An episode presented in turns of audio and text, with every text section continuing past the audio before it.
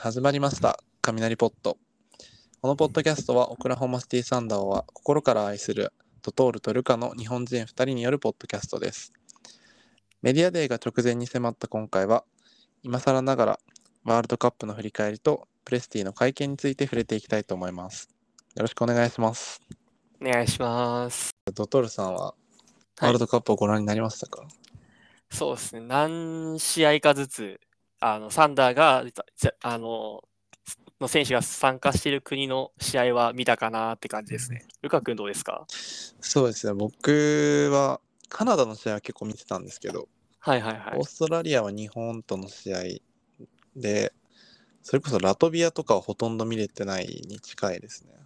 あ、そうですよね。 はいラトビアに関しては、まあ、まあ後に触れるんですけど、まあ、正直ベルタンスは 残ると思ってなかったん で。ですもんね。 まあなんか、まあ、はい。そうですよね。だから、まあ、カナダ、オーストラリア中心に話していけたらですかね。そうです、思います。じゃあちょっとここでそれぞれの国の成績と、それぞれのスタッツを振り返っていきたいんですけど、はい。まあまず、シェイとドートが出場していたカナダ、まあ、最終的に3位で銅メダルを獲得しました。はい。でシェイの平均スタッツが8試合の出場で平均32.1分の出場でうん24.5得点そのシュート確率はフィールドゴールが54.4%スリーが30%フリースローが 88.7%6.4 リバウンド6.4アシスト1.6スティール0.4ブロック1.4ターンオーバーで最終的には大会ベスト5に選ばれましたはいはい。で、一方、ドートは、えー2試合、えっと DNP、did not play で、うんうん。えっと、24分の出場時間で、平均8.2得点を、フィールドゴール37%、スリー34.5%、フリースロー55.6%。で、平均4.3リバウンド、1.3アシスト、1スティール、0.2ブロック、1ターンオーバーとはいいう結果になりました。所感的にははいいかがですか、この2人は。まあ、その数字面だけで見てもなんですけどはい、良くも悪くもまあそのまんまだなっていう、シェイはシェイらしいし、ドートはドートらしい成績なのかなとああ、なるほど。思いますね。ちょっとド特にットのフリースロー55.6%だったらちょっと権利近よって思ったんですけど、まあ確かに確 かに。権利値はもっと低いですから、4割5割、4割5割いかないぐらいなんで。確かに。あ、でもア、アテンプトの数も少ないのかな、55.6みたいな数値だと。そうですね。なんで、そうですね。じゃあそこまで気にするべきではないと。まあ、そうですね。 まあ、すよ、あの、改善していただくことには、あの、全然悪いことではないので、むしろ良すぎることなので、改善はしていただきたいんですけど、はい。特にひ、こうひどいなーっていう感じは受けないですね。まあ、ドートだな、みたいな。あ優しい ですね。そうですね。僕結構もっと厳しめに、ちょっあ、と、本当ですか。 あの、まあ、性に関しては、はい。ちょっとずっと自分がどっかで、いや、去年がすごすぎただけなんじゃねみたいな、ちうんうんうんうんょっと思っちゃってるところがあって、はい。でもなんかまあ結局 FIBA でも同じような活躍を残して大会ベスト5でみたいな。そうですね。まあ本当にこの人がエースでよかったなって思う感じうんうんうん。でしたね。でちょっと僕ドートには結構厳しい目を持ってて、はいはいはいはい。まあ多分カナダだったら他にこうアルジェバレットとかうんうん。こうボールをも長い時間持つ選手が多かったと思うんですよ。はい。で多分ドートの出場時間も普段に比べたら短いしボールを持ってる時間もかなり短かったと思うんですね。うんうん。でそれでこうオフェンスのフィールドゴールも3割で3割台ではい。フリースローも5割みたいみたいはいなはいちょはっいと。リズムに乗れてない感があって多分今後こうまあ JW とかチェットとか、まあ、ギリーもどんどんオフェンスでの役割が増えていくだろうしはい。こうもっと多分ドートのオフェンスでの役割っていうのは減っていくと思うんですよみんなが成長する上で。うん。でそれを考えた上でこういう風なや試合の役割を与えられた時にオフェンスが低調なのはちょっといかがなものかなと。まあ確かにそうですね。フロアバランス見てても、結構あの、シェイ以外が何がしたいのかが分かんなかったうんイメージはあったの、印象はあったので、そのカナダの試合見てるとはい。はい例えば、あの、ドートにしては、ドートにしたら、多分プレイエリアが左の、あの、ウィングにほぼほぼ固定されてたと思うんですよ。で、そっから何がしたいのかみたいな感じだと、まあまあ、彼は多分、イノシシドリブルして、あの、まあ、レイアップしに行くぐらいだったんですけど、まあ、それは多分サンダーのそのフロアバランスが広いからできてた、まあ、できてないんですけど、できてた 感じだと思うんですけど、カナダ結構ごちゃごちゃしてたし、あと、そのオフボールムーブメントが全くなかったので、ああ、確かに。ボール渡したらもう見てる、キャッチシュート待ってるみたいな形で、形で動いてるのって多分折りに行くぐらいだったと思うんで、いや、ちょっとノー、パウエルがひどかった印象。パーベル、そうですよね。 終始何したいのかがよくわからなかったみたいなディフェンスのプレーみたいな。。え そうなんですよね。なんで、なんかどう、だからどうとはなんか諦めて、なんか左サイド、左ウィングから右ドリブルついてなんかミドルをバカスカ打って外したみたいななあ、確かプレーばっか見、見覚えがありますね確かに。結構。まあなんかドライブからの選択肢、うんうん。まああれしかできてないのか、新しいことを試してるのかによって結構変わってくると思うんですけど、うんうんなんかこうターンアラウンドでミドル打ったりとか、あの、ドライブ行った後に、そのままビッグマンにパスしたりとか、うんうん。選択肢は増えてるのかもなーってちょっと淡い期待も抱くんですけど、まあそうですね。確かにあの、ミドルっていうオプションが増えたことと、ゴール近辺でパスを探すっていうアクションがあったのは、まあ確かにでかいかなってそうですよね。思いますね。ただその精度っていうか、なんて言うんでしょうね。雑さっていうんですかね。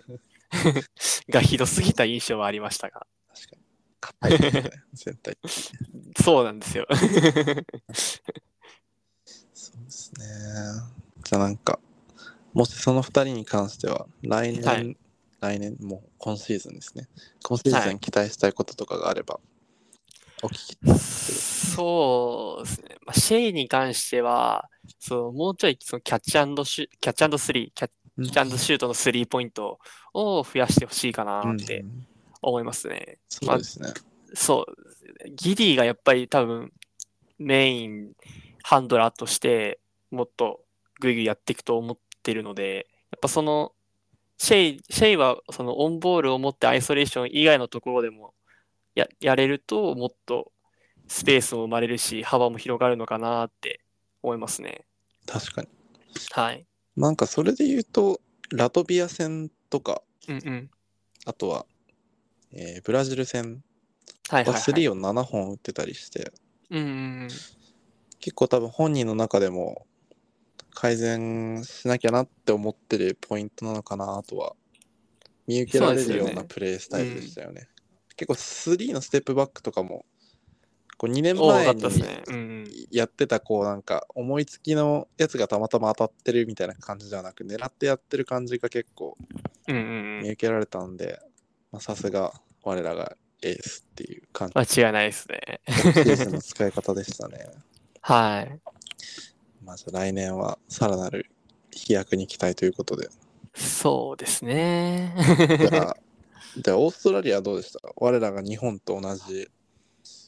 はグループでい。オーストラリアはですね、あの、は練習試合の時から見てまして、あの、はいオーストラリア国内でやってた、あの、練習試合の時から結3試合、4試合見てたんですけど、まあ、良くも悪くもギリ、ギリがどうにかしないといけないみたいな。だからさ去年、一昨年のサンダーでいう、そのシェイの立ち位置をギリが任されてたなっていうイメージがあって、一回あれですかね、2人のスタッツ、ちょっと見てみますか。そうですね。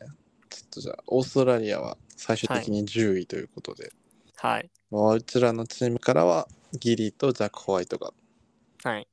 出場ということで、ギリーは5試合出場で平均27.7分の出場。うんうん。で、19.4得点をフィールドゴール54.2%、スリーが16.7%、フリースローが65.4%、はい、で5.0リバウンド、6.0アシスト、0.0ス0.6スティール、0ブロック、3.6ターンオーバー。はい。で、えっと、ジャック・ホワイトが5試合なんですけど、はい。平均7.6分の出場で、うん平均2.2得点。ちょっとシュート確率はアテンプトが少ないんで、まあ、参考までにっていう感じなんですけど、フィールドゴールははい83.3%、うんスリーは2分の2で100%、うんおーフリースローは1本も打ってないので0ということです。はでい。リバウンドは1.6リバウンド、アシスト平均0.6アシスト、0.2スティール、0ブロック、0.8ターンオーバーという形になっております。はい。そうですね。ギディ。まあ、ギでもギディは結構その、なん、なんでしょうね。うーん、まあ、良くも悪くも、うちでは、あの、シェイを軸にっていう感じだったんですけど、自分が軸になんなきゃいけないなっていう、その意思っていうのはすごく見れた大会だったかなとは思ってて、やっぱこれってこれからそのギディがメインハンドラーをしていく上でいつめちゃめちゃ大切なことでもあるし、シェイがやっぱ安心してギディに預けられるためにはやっぱそれぐらいやってくれないのとなっていううん、まあところもあったり、逆にやあの熱くなりすぎるとこがあるので彼。確か結構自滅も多かったなっていう印象もあったんですけど、まあ、フィールドゴール54点にもそうですけど、まあ、普段やってることはやれやれてるし、それ以上のこともやろうとした結果、3.6ターンオーバー、まあ、多いですけど、だったのかなっていうイメージイメージですね。に。いや、おっしゃる通りですね。はい。いや、僕もマジで同じことを思ってて。はい。まあちょっと3、16.7%はちょっと悲しい気持ちにはなりますけど、 はい。あの、こう、試合をコントロールしようとする意思は見られたし、うんうんうん。何より多分僕は結構、来年ミチッチと一緒にプレーするのがすごい楽しみに間違いないです思えてね。きて、はい。こう、彼がどれだけハンドラーとして成長できるのかっていう向こうもその姿勢がすごく見えてくるんですごいポジティブな大会になったかなと思います。そうです。あとなんか、3の確率が16.7でめっちゃ低いんですけど、はいあの、いつの試合だったかな多分2次ラウンドのどっかの試合なんですけど、あの、完全にフルシカと食らって3、あの、ノーシューター扱い食らったんですけど、その後2本連続で決めるみたいな、強いメンタルな部分も見れたんで、あー、多分まあひ日本戦ですね。日本戦でしたっけはい。だいや、だから確か、あれ日本戦だったかな、まあ、でも3をいや2本決めてるのは日本だけなんで、あ、本当ですか。はい、ちょっとダジャレみたいになっちゃいましたけど。違う、ちあ、じゃあ違うかもしれない。今ね、本当なんかロあロゴ3決めた時から1本決めてる試合が2次ラウンドにあったら多分その試合なんですけど。なんか日本の時もディープ3決めましたよね、1本。あ、そうですよね。 なんか結構日本はやっつけた感ありますよね。いや、本当にあの、日本のサンダーファンとして誇らしかったですね。間違いないですね。 これがギリだぞという。はい。あと、なんか、あと、日本戦のことでうんうん、一個もう一個あったのは、はい。こう、まあ、どうしても相手が河村勇輝選手とかうんうで、ん。こうしやっぱギリが6、8のポイントガードっていうのが、本当にこう、稀有な存在なんだなっていうのがよく分かっうて、んで、それでいて、まだ20歳ですよね、彼。 20歳ですね。いやー、ちょっと、末恐ろしい選手ですね、本当に。間違いないですね。で、しかも結構この試合で顕著になったのが多分トム・ホーバスの、あ、ぜ、ちょっと日本の寄りになっちゃうんですけど、トム・ホーバスヘッドコーチの修正力はい。っていうのはめちゃめちゃすごいなって思って、というのもやっぱ、んあの、フィンランドをアップサイドしたのも16、7、8点差ぐらいからひっくり返したのかな。結構そういう試合が多くて、うんめちゃめちゃ修正力すごいなーっていうふうに個人的に注目してみてたんですけど、そのホーバスでさえそのギリーがドライブし始めた時はうん何も手,、手立てがなかったっていうふうにおっしゃってました。あの、インタビューで言ってましたね。そうです、そうです。ギリー、もう名指しでギリーがって言ってたんで。 ギリーは もうい一発目でギリーがダウンヒルからドライブしたらって言ってて、あ嬉しいってなりましたね。そうそうそうそう。っていう風になった時は、おーってなっちゃいましたね、ちょっ と。特に日本みたいにこう、サイズのあるディフェンスが上手い選手があんまりいないうんチームにとっては、ああいう選手は厳しいでしょうね。あと、シそうョでッすトねブロッカーもいないですし。うん。いやーだから、ギリーも楽しみですね。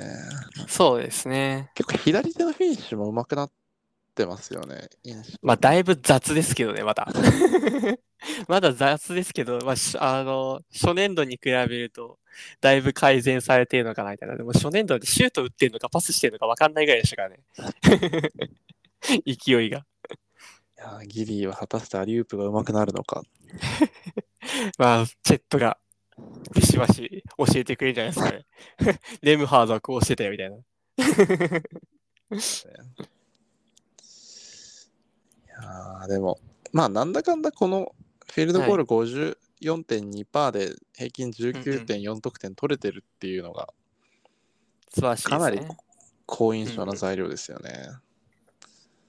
しかも、ミニツ自体も28分、約28分と、そうですね。まあ、そこ、まあ、フィバの中だったら多い方かなとは思うんですけど、そこまでポイントも稼げるような、あの、たプレータイムじゃない中で、まあ、約、ほぼほぼ20点取れてるのは、なかなかに好印象なのかなとは思いました。そうですね。フィバパティの横では頑張った方ですよね。いや、間違いないですね。フィバパティすごかったですからね。でも後半ちょっとあれであれでしたけど、 そうこけちゃった感ありましたけど不足、気味でしたけど、はい。前半はすごい威力放ってました ね。確かに。いやー、ギリーは素晴らしいです ね。楽しみでございます。そうですね。ディフェンスも結構頑張ってたんで、引きそう続ですきね頑張ってくれる。まあ、意思だけ見せてくれれば、あとはチェットがなんとかしてくれるんで。いや、間違いないです。いやなー、んちょっでと、早くその話をしたいんですね。 あ、じゃあ次行きましょう。いや、ジャック・ホワイトはどうでしたか、はい僕、ほとんど彼のことは見れてないんですけど。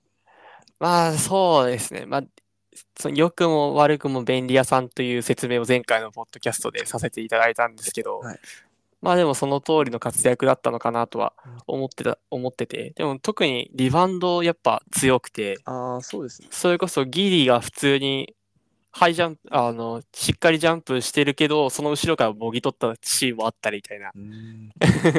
ギリ結構タイミングと落ちるポジション取りめちゃめちゃいいんで、確かにそうですね。身リバウンドうまいです身体能力以上にリバウンドが取れる選手なんですけど、その後ろからもぎ取ったんで、ホワイトは。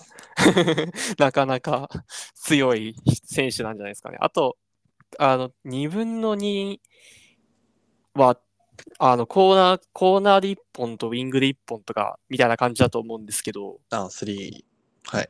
多分、内訳がそうだと思うんですけど、まあ、それが、まあ、うちに帰ってきた時に足りないピースでもあるので、まあ、ういんいスタッツなんではないでしょうかね。そうですね。はい。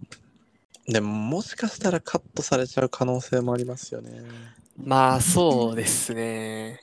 その、今18人いるので、あと2人って考えると、まあ、カットはないとは言い切れない選手かなとは思いますが、なかなか泥臭くていいプレイヤーなので、残ってほしいところではありますねう。ん、間違いないですね。はい。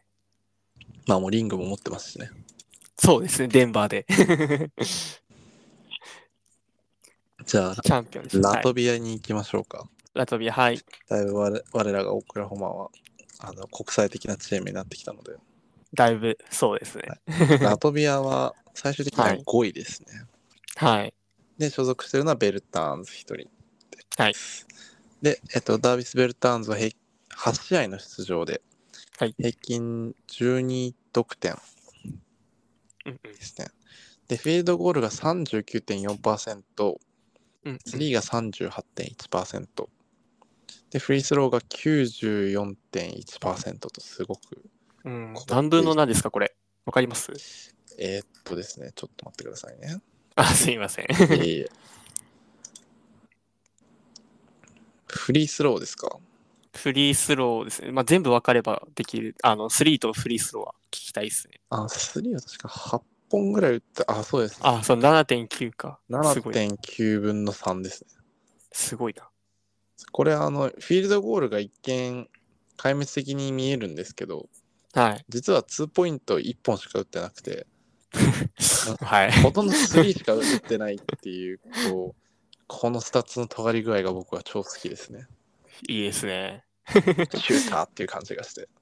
そう、あの、ルカ君からその資料をいただいたときに、はいあの、注意書きのところに、あの、に、 に、あの、2ポイントのアテンプト1本に対して3が7.9って 書いてあって、7.9って、まず3ポイントが7.9がおかしいのに、それが38%でやるんだ、みたいな。いや、そうですよね。 てか、その、まあ、好不調の波は激しいですけど、だいぶありましたね。とはいえ、クォーターファイナルでうんうん。ドイツ相手に313分の6で46.2%で決めてますからね。すごかったっすね。しかもあの時後半めちゃめちゃ入ってたんかな。後半前半どっちか忘れちゃったんですようん。めちゃめちゃ入ってて、タッチが良すぎて、やばいみたいななるほど。感じで、で、最後その、まあ、負けちゃった試合ですよね、ドイツ戦ってそうですね。確か。はい。負けちゃった試合だったんですけど、最後そのフィニッシュの時もガードがなんか戻せ戻せみたいな、うーん。その最後のワンプレーで戻せ戻せ言ってたんですけど、多分結構自分当たってて自信があったのか、そのままプルアップまで持ってって3打って、それが、まあ、最終的に外して負けてしまったんですけど、うーん。まあ、シューターとしてやっぱその強気な姿勢っていうか、いや、本当ですよね。はめちゃめちゃ評価したいなっていうか、なかっ今までなかったんで、そのジョーも結構、まあ、さ後半につなるにつれて自信持って打ってくれてはいたいたんですけどい、やっぱどこかシェイがどう無理だからみたいな感じのところもあったので、確かに。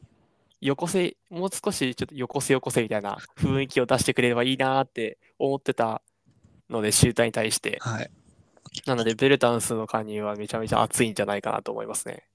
そうですね。なんか、肩幅狭すぎて、ちょくちょく忘れるんですけ ど、はい一。応身長6点あるんですよね。ありますね。それも大きいですよね。こういうサイズがあるシューターが来るっていうのは。で、しかも、そのフルダッシュ、あの、フルスピードでダッシュ、ダッシュして、ジャンプストップして、高打点と3なんで、普通にスキルセットとしてはとんでもないですよね。使いこなせればめちゃめちゃいいですよね。彼は来年は、はい。まあまあ、シュート以外のことは正直期待もしてないし、そうですね。あの、別にしてほしくないぐらいなんで、うんうんうん。ででもあの3を決めてくれれば、それそうですね。まあでもディフェンス面も下手くそではあるんですけど、めちゃめちゃな、なんていうんですかやる気があるっていう言い方が正しいのかわかんないですけど、すごい頑張る、頑張ろうとする意思はめちゃめちゃ見えたんで、あーそれこそあうですかドイツ戦の最後とかもシュルーダー完封してたんで、ええシュルーダーのアイソレーションを完封してたー。ところもあっすごたいりですねと、まあ、横のアジリティはかなりあるので、まあ、頑張りすぎちゃってちょっとファールがかさむ印象もああるんですけど、はいそこはまあうちのローテーションとまあチェットっていうアンカーで対処できるの部分でもあるかなとは思うので、うんうん無ではないかなとは思いますね、ディフェンスも。ああ、じゃあ、改札ではないんですね。そうですね、頑張ってまあす。ら、楽しみですね。 はい。そうですか。それ以外で言うと、うちは、はい。えー、と JW とチェットがアメリカの代表選抜チームに招集されましたね。はい、そうですね。あの、超ブレブレのスクリメージの動画をご覧になりましたか見ましたね、しっかり。目に焼き付けていましたわね。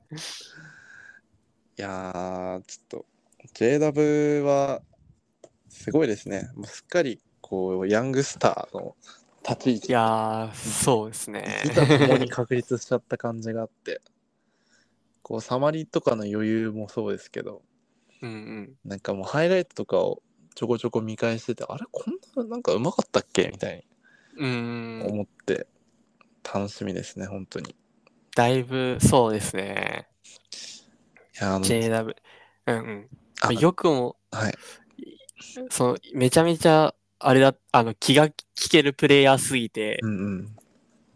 そのセカンドハンドラーとして、あの、まあ、軽度の横でプレイできるのに、わざ、あの、自分、フロアスペーサーとして動いてたっていう側面もあったんで、うんちょっとぶ、はあの、むずがゆいというか、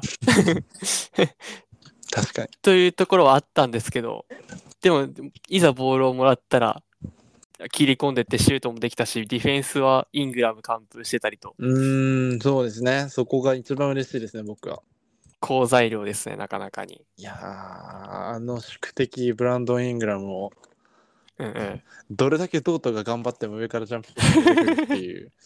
あ間違いないのですあのブランドン・イングラムを止めてたのは素晴らしいですね。憎きブランド、イングラムを。憎きブランドン・イングラムですよ、本当に。いやープレイントーナメント初戦がペリカンズって言われた時は、本当にどうなるかと思いましたよ。いや、間違いないですよ。 チュナスいて、イングラムいて、もう終わったや、俺らと。最悪でしたね、あの、最初の方、バランチュナスに死ぬほどオフェンスリバウンド取られて、三開幕3セット、そうじゃなかったでしたっけ全部バランチュナス。しかもなんか一回ゴールして外したのに、そのままオフェンスリバウンド取られそうて、そうそうフットバックみたいな感じで、最悪終わったと思って。玉入れ遊びが始まったと思いましたね。 いやー、あの時は残酷でしたね。間違いないです。 いやー、でももう、パーリングオリンピックもね、来年にすぐ迫っていて、そうですね。どうやらアメリカ代表は、おめ返上をしたいそうで、まあ、レブロン様レが、ブ様が来るらしいです ね。レブロン様が選ばれるかは分かんないですけどね。あ確かにまあ、本人としては出てあげてもいいよっていうスタンスですよね。そうですね。いやー、どうなるんですかねリディームチーム2ポイント王みたいな。えー、どうなんですかね。 まあ、ゆ結局センターがいないことがきついのかなっていううーん。印象はかなりありますけどね、そのフィーバー、まあ、最今大会は結構スリーポイントがみたいな感じは多かったんですけど、結構リバウンド勝負なところ、試合もちょくちょくあったので、そうですね。はい。だし、ポストのまだまだ現役な感じがして、うん、NBA 以上にゴール下が大切だな、みたいな。そうですね。はい。フィーバーの独特な感じが味わえて、うんなかなかやはり面白かったですね。そうですね。そして、私がちょっと特筆したいのはですね、はい。あの、来年のその開催国であるフランスなんですけど、はいはいはいはい。今大会は日本の1個上の18時というとても残念な結果に思ってしまって、はい。まああのかなりね就職活動をされて いるエヴァン・フォーニエさんは相当奮闘されたと、あの存じておるんです存じておりますがまあうちのフランス人は、まあ、もちろんウスマン・ジェンがいるんですけどはい。どうなんですかね彼は代表に出る可能性はあると思いますかそうっすね。でも今回補欠だったのかな補欠って言い方がおか しいか。まあ、リザーブメンバーそうでしたね。として、まあ、予備選手か。予備選手として、まあ、一応フランス代表には招集はされてたみたいなんですけど、まあ、背中腰の怪我で見送られたっていう形みたいな感じだったみたいなので、まあでも、可能性はかなりあるんじゃないかなとは思いますね。そうです。エンビエンビードとウェンビーも参加するのか分かんないですけど、参加するんだとしたら、ちょっと怪しいかな感はありますがう、ん。今季の成長次第ですかね。エンビードがはい。どこの代表になるかは、確か10月の終わりぐらいにもうデッドラインをフランス代表が知ったはずなので、はいはいそはれいではい。わかると思うんですけど、あ、そうなんですね。はいなんか国籍取ったみたいな。なんか多分フランスとカメルーンとアメリカの3国で全部出場の資格があるから、悩んでるみたいああなー、な感じるんですかねほど。まあ、アメリカ呼ばれたらアメリカなんですかね。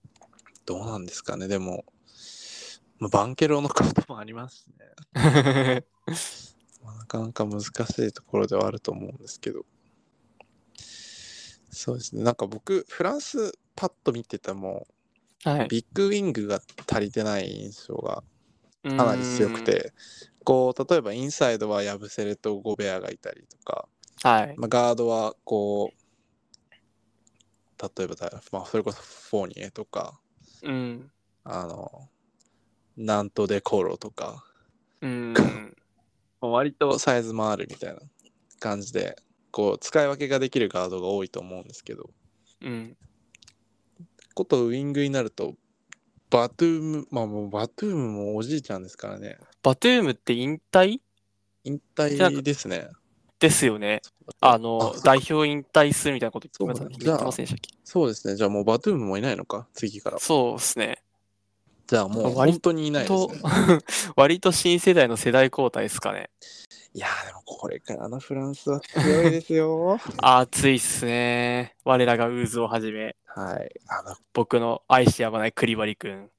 あーそうですねそしてルカ君大好きな、思想庫ですねあ、シソコですね。 シリーもいいですね。でもちょっと僕は今年のクラスではい。 フランスはもう本当に激アツなウィングが2人ぐらいいるんで、あセンターではなく、はい、あのぜひマービン・アージンサと、はい。えっ、と、ザちょっとなんて発音するかが僕にも分かってないんですけど、ザッカリー・リサーシャーですかね。はあすごいお名前ですね。この2人は特にちょっと僕はマービン・アージンサが大好きなんですけど、はいはいはいはい。聞いてる方々もよくチェックしておいてください。お願いいたします。マービン・アージンサはすごいです よ。アジーサだそ うです。マービン・アージンサを今のうちから。どんな、どんな選手なんですかマービン・アージンサはあの U19 のそれこそワールドカップで大活躍した選手で、うーん。あのシュートクリエイトもできるしこうムービングシューターとしても動けるような選手で確かスリーはあ、 すごいですね。それこそそのベルターンじゃないですけどスリー多分7本ぐらい打って42%ぐらいだったんですよその大会を通しておー。でしかえもぐいですね。身長が68あるんですねうーんで。かなり身体能力も高くてこうディフェンスでもハッスルできるような選手っていう,、うんうんうもん。うもう最高ですねえぐいっすね。えぐいですねで今調べたら、はい。えー U19 のワールドカップでですね、はい。えー平均試投数スリーポイント6.4本で確率がお48.9%ですね